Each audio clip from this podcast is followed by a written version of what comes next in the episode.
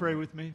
Thank you, Lord Jesus, to be together and to celebrate all that you've done this week. And thank you for getting us through the struggles of this week. And we praise you for an opportunity today to hear your voice. Speak to us, Lord Jesus. Move in and through us. Help us to hear your voice as we share with one another your love. Thank you for hearing and answering our prayer. In Jesus' name we pray. Amen. Amen. Our scripture lesson this morning comes from John chapter 5. And, and before we excuse me, before we read this, my voice is changing in case you know. I finally hit that age. Uh, I, you know, I, I, must be 14. It's happening all week. So, hey, we're finally getting there. Uh, before we read this morning, I, I just I want to remind you that, you know, summer's over. Yay. Okay, now, some of you are going to miss some things about summer. And I want you to think about what are you going to miss about summer? It's over, right? Because it was over, what, Wednesday, right? So, what are you going to miss? Some people, Zach, will miss some things about summer. Our scripture comes from John chapter 5. We're going to be looking at verses 1 through 9. And I got to get my glasses on. Sometime later, Jesus went up to Jerusalem for a feast of the Jews. Now, there is in Jerusalem, near the sheep gate, a pool which in Aramaic is called Bethesda, and which is surrounded by five covered colonnades. Here, a great number of disabled people used to lie the blind, the lame, the paralyzed. One who had been there, I'm sorry, one who was there had been an invalid for 38 years. And when Jesus saw him lying there and learned that he had been in this condition for a long time, he asked him, do you want to get well? Sir, the invalid replied, I have no one to help me into the pool when the water is stirred. While I am trying to get in, someone else goes down ahead of me. Then Jesus said to him, Get up, pick up your mat, and walk. At once the man was cured. He picked up his mat and walked. The day on which this took place was the Sabbath. May God add God's blessing to the reading and hearing of this God's most holy word. Thank you for being here this morning. Uh, thank you for your words that have been spoken already. Thank you, Lord Jesus, that we can open our hearts to you. Thank you for this moment where we are able to stop and reflect on some words that you have spoken. Help us, Lord Jesus, to hear your voice in the midst of all the other voices around us. Help us to pick yours out and to hear what you have to say to us this morning, that we might respond to you, that we might be drawn to you, that we might be transformed by you. Thank you, Lord Jesus, for this moment this morning. And I thank you, Father, for this opportunity to speak your word. And I ask that you would speak through me, though I'm unworthy, except by your incredible grace. You have been so good to us. We put our trust in you. In Jesus' name we pray. Amen. Amen. Thank you. You may be seated.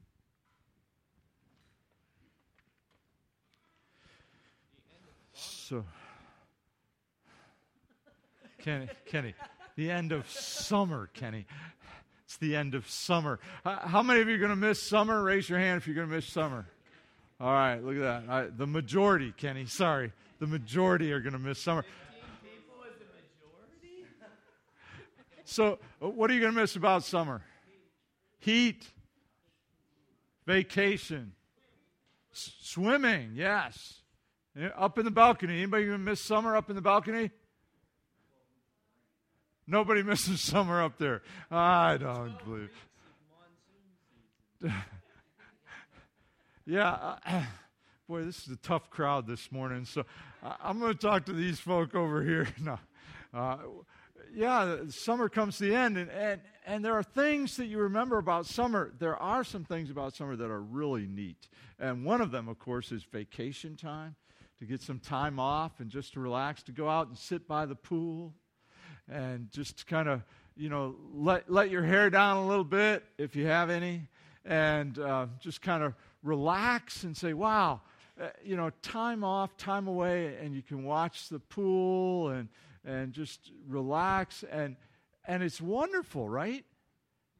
Except sometimes we forget the hard parts about summer, like sitting around the pool, or perhaps uh, having sunburn, mosquito bites. You remember those things, right? Those all come with summer, don't they? And when summer's over, all those little bugs disappear. And so there are things about summer we remember that are just wonderful. And we, we kind of can't wait for those things next year. But if we're honest with ourselves, we begin to realize there are things about summer that wasn't quite as great as we thought they were. I wonder this morning what the man by the pool of Bethesda remembered about sitting by the pool. Did, did he remember his friends that he hung out with there at the pool? Other people who had struggles and, and they had common struggles and they could relate with one another and they could just spend time together and they understood one another. They understood the struggles they, they, they faced and, and they liked hanging out with each other to a certain extent. Or, or maybe, maybe he remembered that question did you notice that question that Jesus asked him? Do you want to be well or to be whole? The, the Greek translation is, is more accurately uh, set out there. Do you want to be better? Do you really want to get well? And in those words, there's this, this image of hope, right? That maybe you could be well, maybe you could be better, maybe things could be different. Or, or maybe what, what he remembers most is that man who came walking by, who had that authority. That authority to change the situation. To not just change the situation, but to change him. What is it that this man would remember most? I, you know, I, I'm sure that when we remember things, uh, at least I try to remember all the good things, right? I, I try to forget all the bad things because I, I want to remember the good things, right? But there are some things that in the midst of the good stick out. What do we do with those things? Where do we go with that? This morning, I want you to think about what you remember about this summer. What, what do you remember about your life before you met Jesus? And if you haven't met Jesus, I, I, encourage you this morning to meet him because he's here and he wants to make a difference in your life. He wants to step into your life. He's alive and well, and he wants to make a difference in your life. And we've seen him transform people's lives over and over again. He wants to do that this morning in your life. But you gotta you gotta let him in. He's not gonna push his way in. That's the thing about Jesus. Lord of Lords, King of Kings. And he doesn't push his way into your life. He asks you questions like, Do you really want to be well? And then he offers you a chance at change. So, what do you remember about the pool days? What do you remember about those days years ago, or maybe this last summer? Well, perhaps you remember hanging out with the broken people. Uh, I, I think about how broken we all are. You know, we're all broken in some way, aren't we? It wasn't just these guys who sat around the pool. We all have some brokenness within us. We've all had some relationships that didn't work out. We've all had some, uh, some struggles, some trials in our lives, some physical, some emotional, some spiritual. We've all had some brokenness in our lives. As a matter of fact, the scripture is clear that we all are broken spiritually and that we're broken in our relationship with God. And we call that sin. Anything you say, do, or think that goes against the Word of God is sin. And, and so we're all broken in that way. We, we all sit by the same pool. And, and there's something about sitting around that pool that, that, that makes you stop and think. I want you to think about this man sitting by the pool. Here he is with all these other people that are in the same boat he's in. They're waiting for the water to be stir, stirred. Now, if you had the King James Version or some of, of the other translations, you will notice that there's a verse 4. If you were reading the New International Version like we did uh, this morning, you'll notice that verse 4 is missing altogether. Verse 4 is most likely not in the original transcript. However, it does give us some idea of what's going on.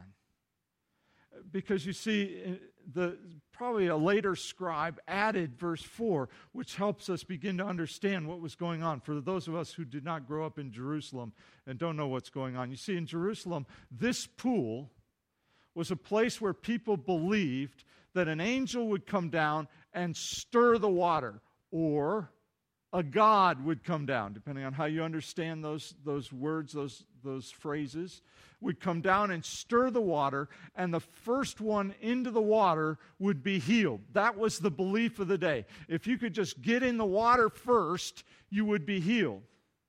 This man, however, was unable to get in the water first because he had no one to help him and because he was stuck on the outside, not able to get in, literally, the water. And so he saw no way he could get there. His brokenness was, was permanent as far as he could see. He sat with other broken people. They talked uh, about their brokenness. They, they shared together. I can't imagine uh, he's for 38 years had this brokenness. And some would say, well, obviously, he shouldn't be able to get in the pool because there's a thing called the survival of the fittest. You ever hear that?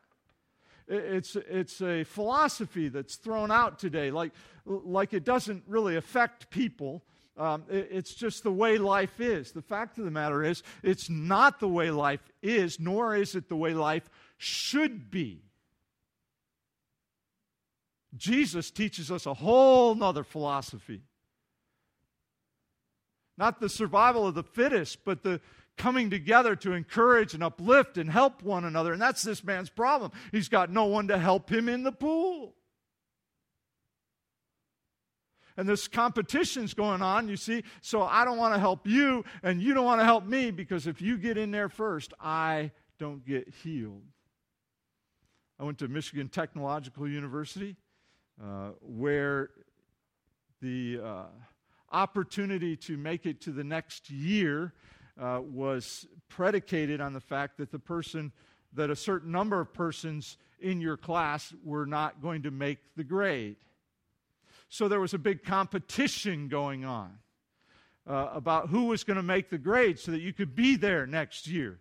Now, I was there two years not because I was able to make the grade so, so much as I got there by the skin of my teeth. but, but then I began to question why am I working so hard at this anyway? I'm not sure I want to be here. Uh, that's a whole other story. Uh, the point of the matter is that there was this competition dog eat dog. Man, I'll tell you what, nobody studied with one another, nobody helped one another. If you didn't get if you didn't get it, that was tough luck for you. Because I want to get a better grade than you so that I'm here next year. And what was really fascinating was that the Baptist Student Union decided we were going to get together and study together anyway. And so we all got together and studied together, and it was a powerful time of fellowship, of study, of sharing together in the love of Christ and the school students hated us. You just want to get a better grade than us. No, no, no, no. You're welcome to join us, we would say. No, not me. I don't want to be a part of that. Isn't that weird? You, you, know why? Because the philosophy was that if you, if you could beat the other guy, you would win. The truth of the matter is, when we work together is when we win. Isn't that true? Don't buy into this world's idea that the survival of the fittest is the way it is. It's not the way it is. Jesus shows us a better way. Sharing together, loving one another, caring for one another. That's what it should really have been about around that pool. As they hung around and as they tried to figure out what to do about their brokenness. And they seemed to fall short and coming to understand what would be best. Now, I'm sure there were some who walked by the pool like Jesus did, who walked by and kind of shook their head. Look at those poor people. Isn't that a shame? That's just too bad. But there's way too many of them. There's just nothing I can do about it. When I was in Philadelphia, I worked for the Philadelphia Committee on the Homeless, and I was amazed in some of the richest districts of the city and next to the richest um, restaurants, you would see people all dressed up walking into the restaurant, stepping over homeless people who hadn't had a bite to eat in weeks, and going in and eating and coming out. And you could hear them say, Those poor people, isn't that a shame? Isn't it weird how our world works? Jesus had a different plan. Jesus is walking by and he sees this man. And when he sees it, oh, by the way, getting ahead of myself here. By the way, uh, the other thing that I think is really interesting is, you know, some people, uh, some people don't want to get well. Have you ever noticed that? Some people don't want to get well. As a matter of fact, if you remember the Israelites, remember the Israelites, they were slaves in Egypt. And God, by the power of his mighty hand, brought them out of Egypt. You remember this, don't you? Uh, you remember the 10 plagues? Anybody remember the 10 plagues? Is anybody still awake? All right, all right. Uh, uh, the, the 10 plagues, and here they come marching out of Egypt, and, and they were free. And oh boy, they, they tasted the nicker of, uh, of freedom and just filled with excitement. And they got out in the wilderness. You remember this story? And they get out in the wilderness and they're stuck out in the wilderness. And they're getting sick of manna. They had manna everything. Uh, Keith Green wrote a, a, song one time about that. He had all kinds of manna things banana pancakes, uh, manna manna burgers, filet of manna. Can you imagine how many ways can you cook manna? After a while, it gets kind of old. And they got tired of being out because it got hard. And when it got hard, they decided maybe, and they said this, look at this. They said this in Numbers chapter 14. They said uh, to each other, we should choose a leader and go what? Go back to Egypt. What? Go back to the slavery that they were in before. Here they are free. Yeah, it's difficult, it's, it's a struggle, but at least they're free. Free to choose, free to live, free to be. And they want to go back. Why? Because it's difficult. I wonder if this man, having been set free from his infirmity by Jesus, didn't over time walk around saying, Boy, I miss hanging out with the boys by the pool. Because it's difficult now to live. I, I gotta I gotta do for myself. I gotta get things going. I gotta be somebody. Jesus set him free to be somebody. As a matter of fact, if you read on, and don't do it now, please, but later on, you can read on, and what you'll discover is that Jesus finds him again and says, Hey, go and stop sinning so something worse doesn't happen to you. In other words, change your life, be somebody. When God steps in and heals us, touches us, transforms us, He transforms us to be somebody special. As a matter of fact, He sees us as somebody special. Don't go back. Don't go back to the pool. Not only does this man hang out with the broken, but he's fighting to maintain hope. Do you see that? He's fighting to maintain hope. Jesus comes to him and asks him this question, which almost seems out of the ordinary. Do you really want to be healed? Jesus says. I, I used to wonder about that question until one day I was walking in the streets of Philadelphia, and this guy comes up to me, and he's got this sore, and it stinks. And he says, Could you give me some fare uh, to, to take a taxi to the hospital. I said, No, my car's right over there. I'll give you a ride. He says, No, no, no, I don't want to inconvenience you. Won't you give me just, just, just uh, bus fare? Give me bus fare. No, I, am I'm, I'm willing to take you. I mean, this looks bad, guy. You, you, no, no, no, no, no. He says, I don't, I, I don't want to put you out. How about the subway? I said, No, I, come on. I'm trying to push him towards the car. He says, No, no, no, no. And he walks off and starts to find somebody else. You know why? I found out later that he actually took that, that scab when it scabbed over and he'd rip it open. And the reason he would do that is because he could get money from people to support his addiction. That's how desperately he was stuck in the hands and in the arms of addiction. Oh man, my heart was breaking. Let me take you to the hospital. No. You see, the question is do you want to be well? I think that's an important question. There are some people who've just given up hope and they say, No, there's no hope for me. I'm done. And they don't continue to seek the help they can get. Now, this has been 38 years this poor man's been going through this. I'm sure he looked for cures. Early on, I'm sure he went to doctor after doctor after doctor. He's now moved into the realm of if the doctors can't fix it, then it's something supernatural has to happen. And in his desperation, he finds himself by the pool of Bethesda a pool where there's this superstition. And really, that's what it was. That if somebody, if the water stirred, he could get in and maybe be healed.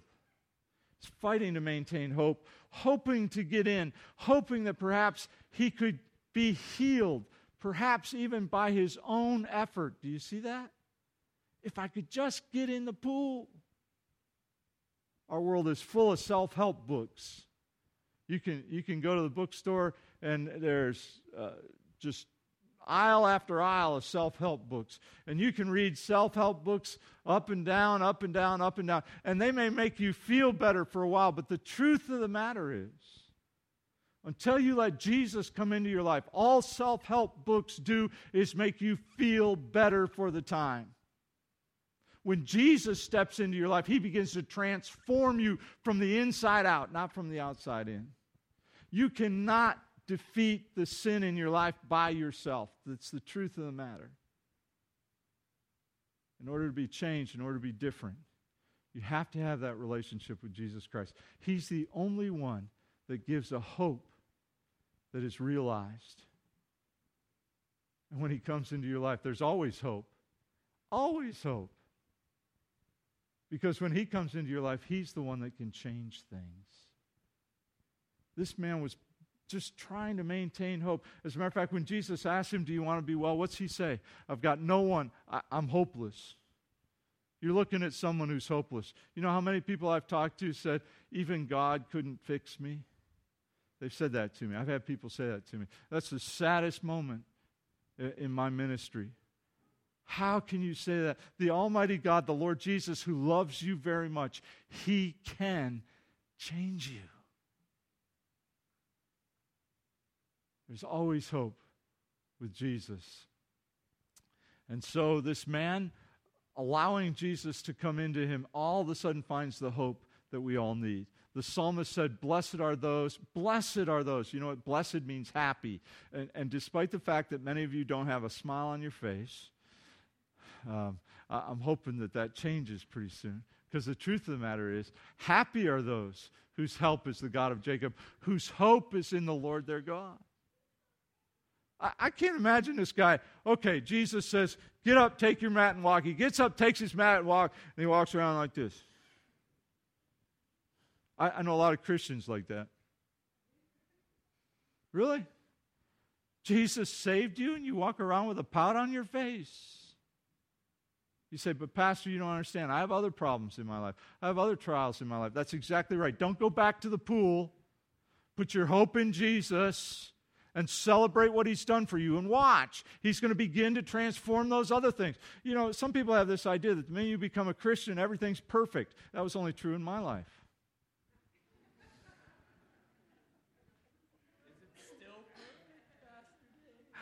Don't believe that, huh? The truth of the matter is that after we become a Christian, things continue to be difficult at times. Trials still come our way. The difference is we know that Jesus can make a difference and we put our hope in him and we wait upon him. The scripture says, Those who wait upon the Lord shall what? Renew their strength, Isaiah the prophet says. They shall run and not grow weary. They shall walk and not faint. Why not? Because they have hope. Fights to maintain hope. And then, uh, to me, one of the most amazing things is he's willing to take a risk. I mean, in some ways, he's willing to take a, a silly risk. Can you imagine if he could have gotten in the water when the water stirred?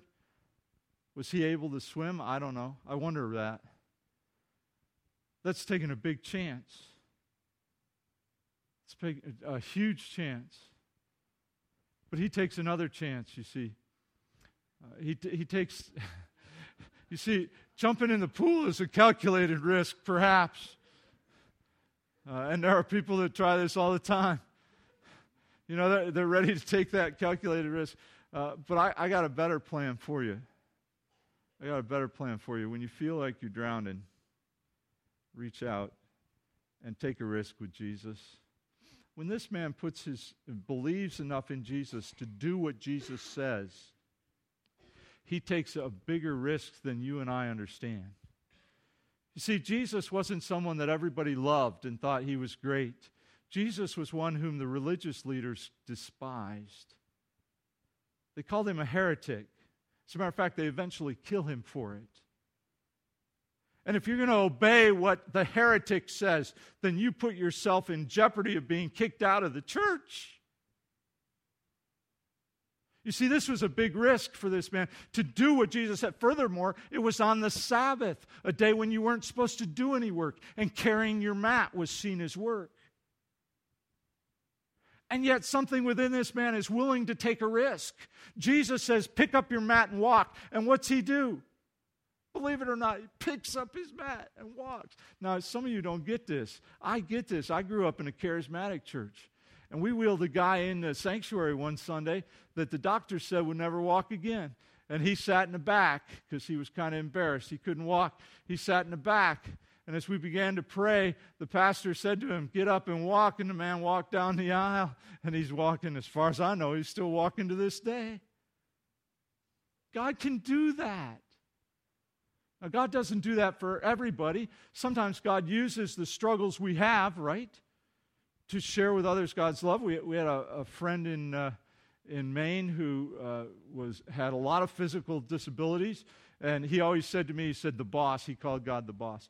He said, the boss decided I could handle this junk piece of body, and he's given it to me. Now, this friend of ours was constantly had gone to doctors had also gone to try to seek faith healing in many different ways. God saw fit not to heal him. His witness was stronger because of his weakness. What's the Apostle Paul say? Hmm? For it's in our weaknesses that he is strong. That true? You all with me?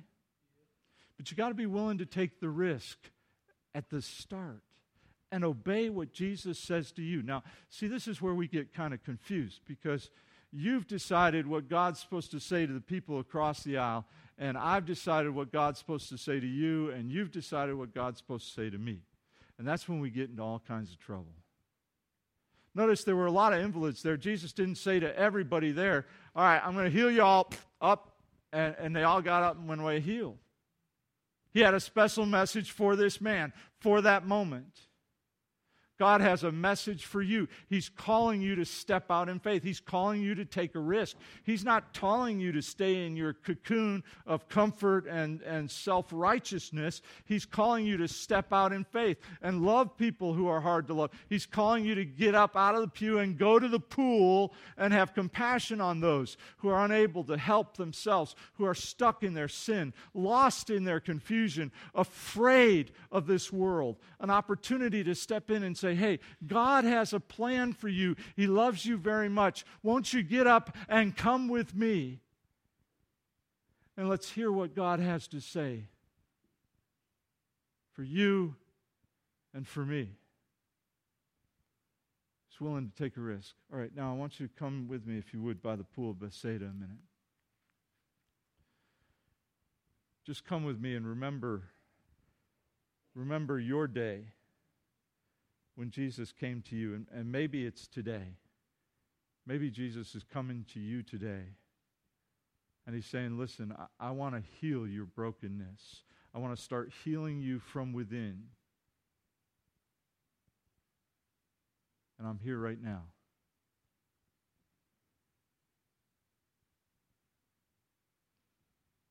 And he's calling you to open your heart to him and ask Him to forgive you and transform you, make you more like Him. Now, maybe you've been a believer and you've been following Jesus, but of late you find yourself struggling with some brokenness that's still there. You see, when you come to Christ, it's not all taken away. Christ works on you piece by piece.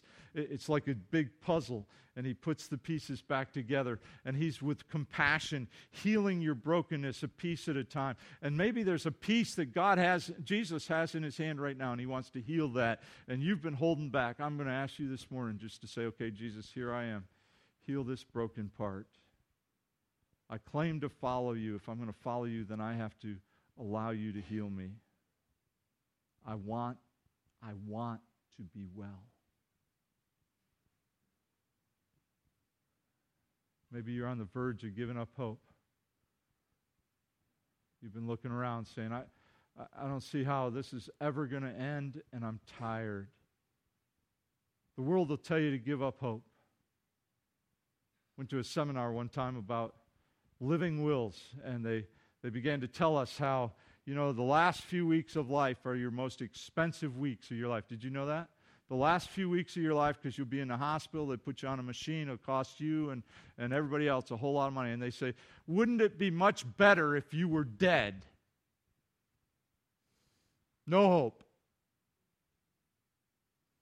Now, I understand that there comes a time when we're just trying to keep the body alive and, and, it's, and it's over and we need to stop. But that decision needs to be made with family and, and your belief system and all those things. That thing shouldn't be made, by the way, I don't believe, um, by a piece of paper.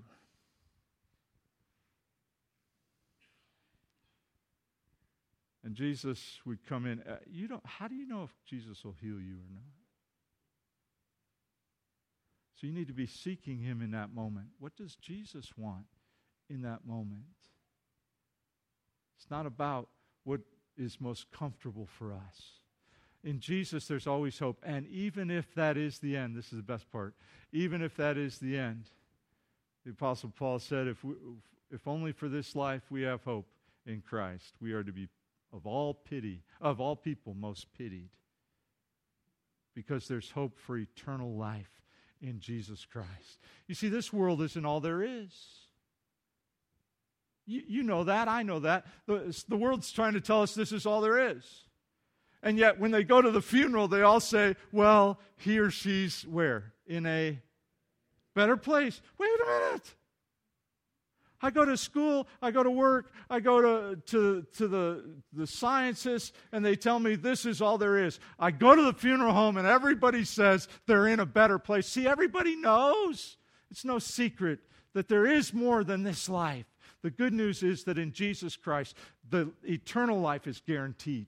Guaranteed. Not maybe, not could be, not might be, but it is guaranteed. If you put your trust in Jesus Christ this morning, ask Him to come forgive you of your sin, He'll come in, He'll cleanse you, He'll begin to transform your life, and He will guarantee you. He'll send the Holy Spirit, which the Scripture says is the guarantee of eternal life. Isn't that exciting? Yeah, thank you, Pat. Somebody's excited. That's what God has to offer.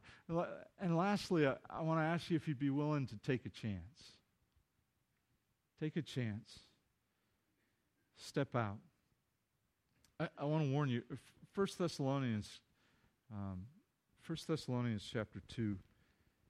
Um, I'm sorry, chapter 1, uh, verse 8 gives us a warning. It basically says if you're not willing to take a chance with Jesus, then he's not going to take a chance with you. I'm paraphrasing. You can read it for yourself. If you're not willing to take a chance with Jesus, he's not willing to take a chance with you. What that means is if you should die without Jesus, the scripture is very clear. You die without hope, you die without life, and you die without love. And you go to a place where there is no hope, where there is no life at all. It's deadness. I'm not talking about nothingness, I'm talking about deadness. I'm talking about brokenness. And there is there is no love. On the other hand, if you would be willing to follow Jesus' command, if you'd be willing to follow him, then he's going to set you on a new path. He says this He's going to make you fishers of men. I loved it. Uh, a couple weeks ago, I called Donald up. I said, Donald, you have a new grandbaby. Yeah, Liliana, who's here this morning. That's exciting. And uh, I said, uh, well, what are, the, what, what, what are the, you know, the, the dimensions here this child? Well, uh, seven pounds, seven, seven, nine. And, and he said, and he said, he said 21 inches long. And I heard a voice in the background say, 20 inches. And he said, Well, I'm a fisherman. 21 inches. He said, By Sunday, it'll be 23. keeps getting bigger, keeps getting. Uh, you know, Jesus has called us to be fishers of people, to reaching out to them and sharing with them the love of Christ. That's his command. Now, eh, that command may be different for you in different ways than it is for me. I mean, he's called me to stand up here and talk to you, fine folk, and encourage you to do this. He may be talking to you to speak specifically to a person that you know, or, or to share the love, uh, love with someone you know, or maybe there's someone in financial straits that you know that needs help that we could help, and, and God has placed them on your heart this morning. I, I don't know what Jesus is saying to you. See, that's the hard part about my job, because my job is to share with you what Jesus said, and then you're supposed to hear what he's saying to you, not to me. But I can guarantee you, if you open your heart to Him, He's going to speak to you this morning. He has something for you, He's got a command for you. And maybe it's as exciting as pick up that mat that you've been sitting on, wallowing in your brokenness, and walk away whole. That's my prayer for you this morning. Let's bow for a word of prayer. Lord Jesus, thank you for our time together, for your word, and for your love. Now we've heard your voice, Lord. Help us to respond. If you truly are our Lord, if you really have that authority, which we believe you do, which we've declared you have in our lives, help us now to step, step forth. Lord, Lord, I pray for those who came this morning without a relationship with you. They, they may be regular attenders here. That, that's not about a relationship with you. I pray, Father, that, that this morning they would open their hearts to have a personal relationship with you. I just ask, Jesus, that you would step into their lives, uh, step into their brokenness, uh, touch them, ask them the question do they, do they want to be well? And Father, I, I believe they do. Why else would they be here? Certainly not to hear me or to, to, um, to be changed by what we do here. But Lord, they, they need to be changed by you because we can't, we can't help them. So come, Lord Jesus. Touch their hearts. Draw them to you. Lord, we, we, we lift this time to you um, and we respond. In the name of Jesus, we pray. Amen.